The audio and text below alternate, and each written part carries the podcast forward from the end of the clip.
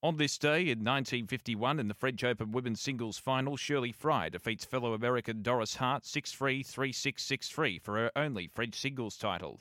On this day in 1959, at the European Cup final in Stuttgart, Real Madrid defeats Stade de Reims 2 0. And on this day in 1967, Roy Emerson defeats fellow Australian Tony Roche for his 12th and final Grand Slam title in the French Open. As we celebrate this day for Tobin Brothers Funerals Celebrating Lives, visit tobinbrothers.com au.